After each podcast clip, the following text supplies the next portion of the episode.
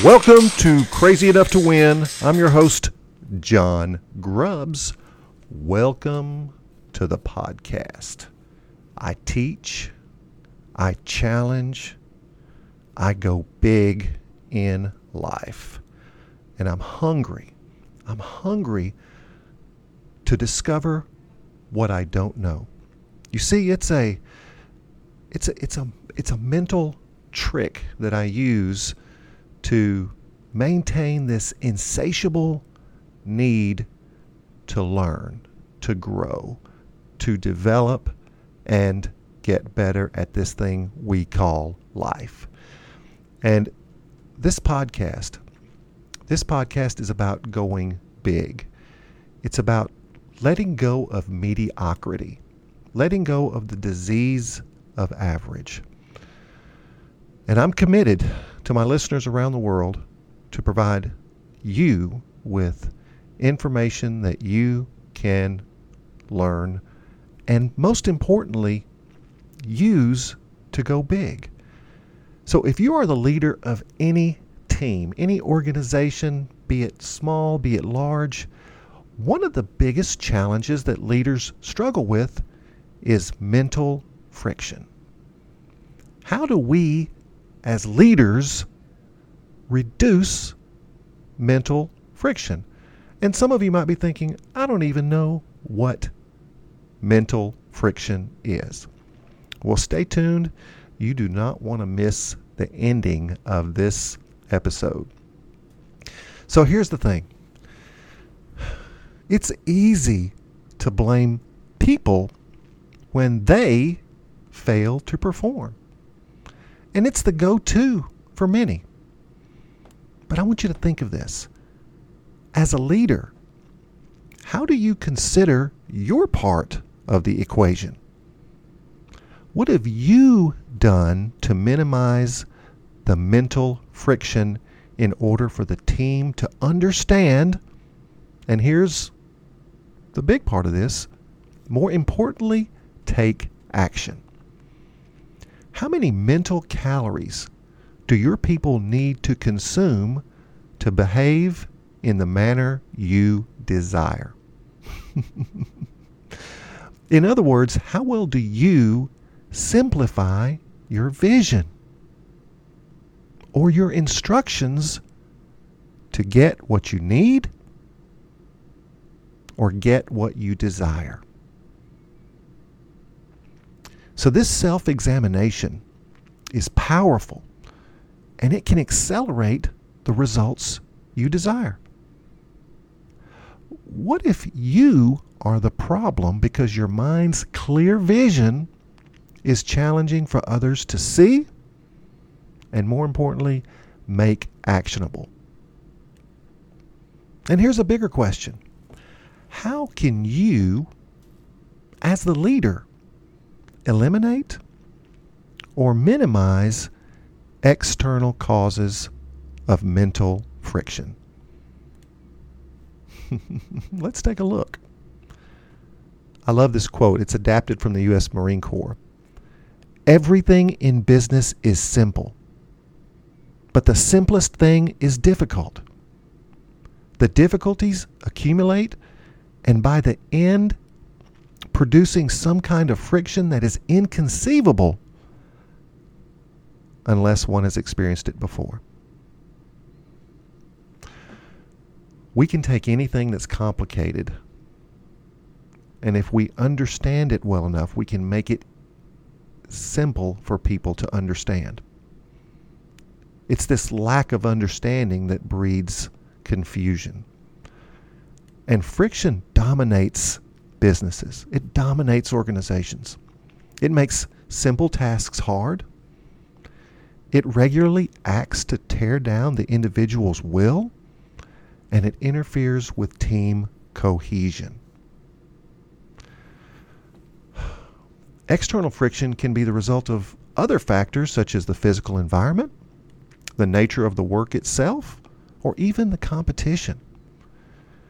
An inadequate or inaccurate analysis also contributes to friction by causing uncertainty. This uncertainty is sometimes called the fog of war, where things are not always what the leader expected.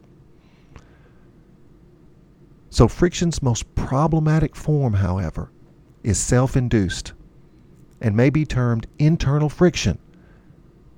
And listen to this fear of the unknown breeds this paralysis. Simplicity is at the root of things. You can complicate anything. And I love this quote from Albert Einstein Unless you can explain something simply, you don't understand it well enough yet. I think it's beautiful when, when people are able to take something that is so complicated and so complex and boil it down to something simple. So let's ask ourselves an important question Do people complicate things because of our ego or misunderstanding? Which one do you think is most prevalent? Do we complicate things because of our ego, or do we complicate things because we don't understand it well enough? Well, I'm betting on the former. You see, when we complicate things, we often do so to make ourselves look smart.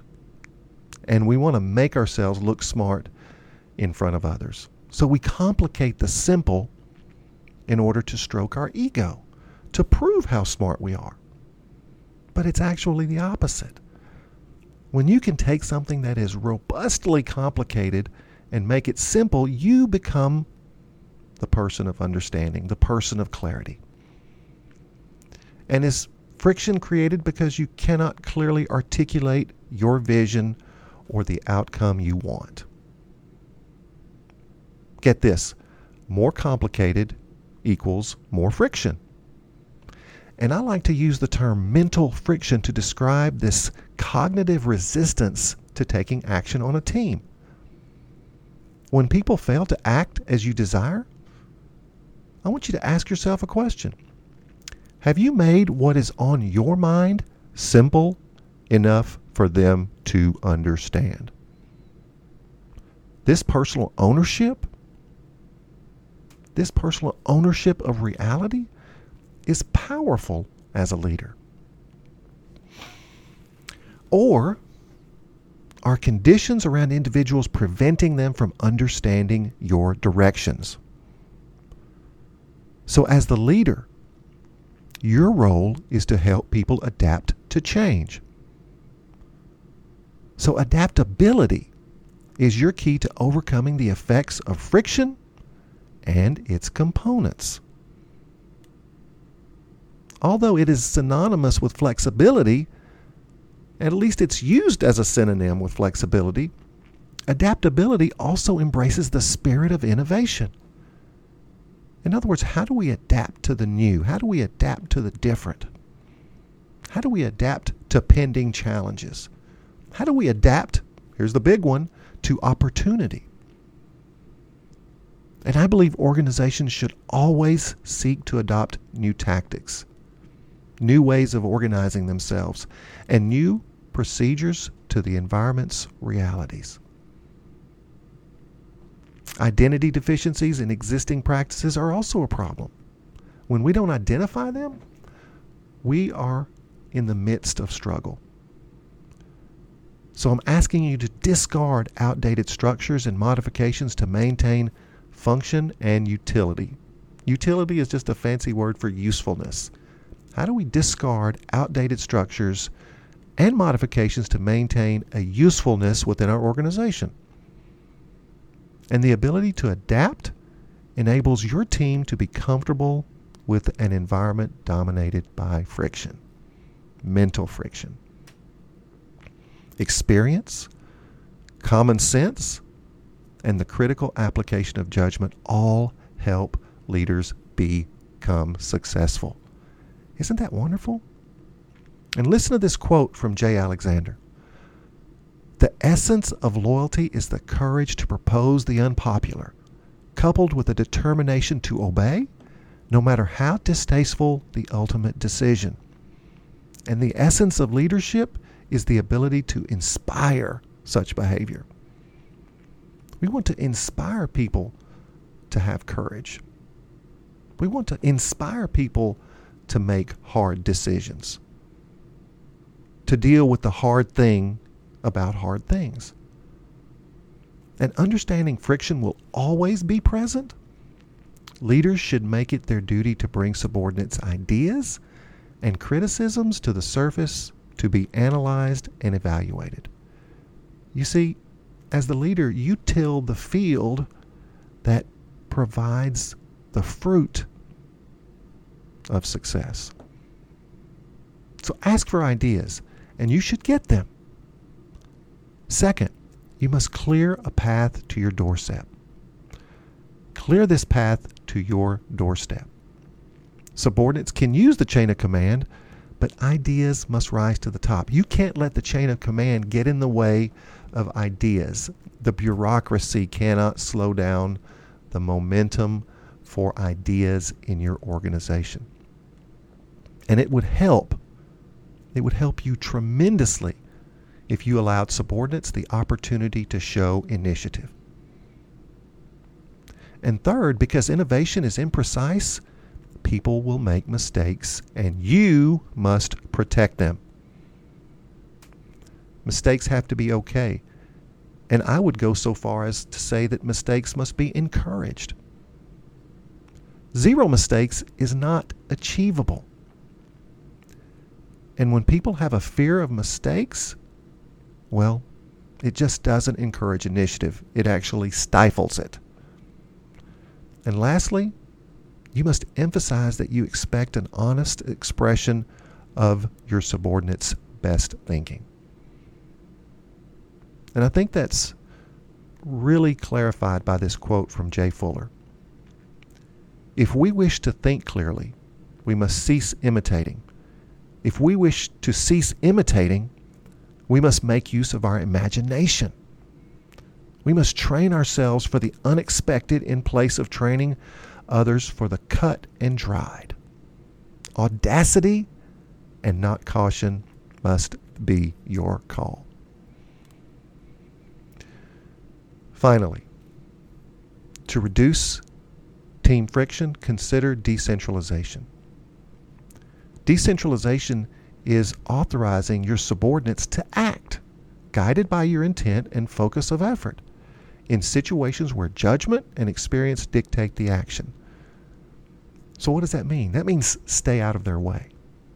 Decentralized decision making is any process where the decision making authority gets distributed throughout a larger group. Decentralized command. It also creates a higher power given to lower level functionaries, executives, and workers. According to Carl Jung, decentralized decision making also contributes to the core knowledge of group intelligence and crowd wisdom, often in a subconscious way. Wow. So, decentralization is the antidote to the bureaucracy that permeates many organizations and produces friction among members. It's normal for organizations as they grow to have added and added bits of bureaucracy that seem to appear overnight, seem to come from nowhere. So, decentralization improves decision velocity for your team.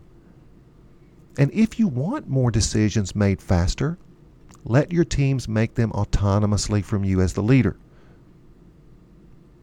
Let them make decisions autonomously from you as the leader. You get to then react to the results, and your team learns and also improves at a much faster rate. So you could parallel this by saying a failure rate is much more successful when it's higher than when it's lower. If people aren't failing on a regular basis, you might say that they're playing it too safe. They're not taking enough risk. And all of this serves to help the decision velocity for the organization. Many of you have heard the old saying when Thomas Edison was inventing the light bulb. A reporter asked him, Mr. Edison, How does it feel to fail 10,000 times at making a successful light bulb? Listen to what Edison said in reply. He said, I didn't fail 10,000 times. I learned 10,000 ways not to make a light bulb. That mental switch in your mind. I failed. No, I learned. But I failed. My business failed. No, you learned. It may have been an expensive bit of tuition, but you learned something from it. And to mitigate friction, minimize the number of people making considerations. In other words, really focus on decentralized command. Let your subordinate people make the decisions and then learn from the consequences. The bureaucracy that says 25 people have to make a decision together is what causes mental friction. People think it's just too hard to get done. There's just too much red tape. I might as well just not even do it. Does this make sense? Do you see the problem with mental friction? So, to summarize, if you want to reduce mental friction for your team, it requires three concepts. First, K I S S. Keep it simple, stupid. Simplicity is, to me, the best indication of intelligence. You also have to reduce and make the concepts easy for the least of us to understand. Second, adaptability is required to reduce mental friction. People have to be able to adapt. And when they can adapt, well, they're more likely to embrace whatever it is they are needing to do. And third, it's decentralization, decentralized decision making. So, simplicity, adaptability, and decentralization are all tools to reduce mental friction. Simplifying both tactical and strategic objectives is essential for your team to minimize cognitive load, the amount of load, and achieve the results you desire. Hmm. The adaptability of your work or process to achieve goals requires attacking your status quo bias. We are biased to think that the way we're doing something is the best way. And I'm working on another episode about the best plausible alternative. What if we could look at all portions of our work and also see the best plausible alternative? And decentralized decision making throughout your team allows people to control and work without threat of people above them in your organization. You can often say the boss is the problem, or at least the threat or fear of the boss is the problem. So, bottom line reducing mental friction accelerates success and forces organizational change through organic failures necessary to improve your team's performance. You, as the leader, must take ownership. You must go big with defeating existing friction and lead the team towards success. It is your job to reduce the number of mental calories people consume in order to get what you want done. That's the job. How do we make our vision so clear and so simple that people see it and, more importantly, understand it the way we do so that they may take action? They may take action to support success in the future. So I hope you've enjoyed this podcast. This podcast is about going big. It's about the challenges we have as individuals trying to help others get better. And even with me as an adult with undiagnosed and unmedicated adult deficit disorder. Yes, I'm an adult with ADD. I've just never been treated for it. And if you're like me, we have to learn coping me- mechanisms. This podcast is for people crazy enough to do things that other people will not do. This podcast is for people who take the moonshot, who aspire to go to Mars, who aspire to solve big problems of the world. This podcast is for people crazy enough, crazy enough to win. Until next time.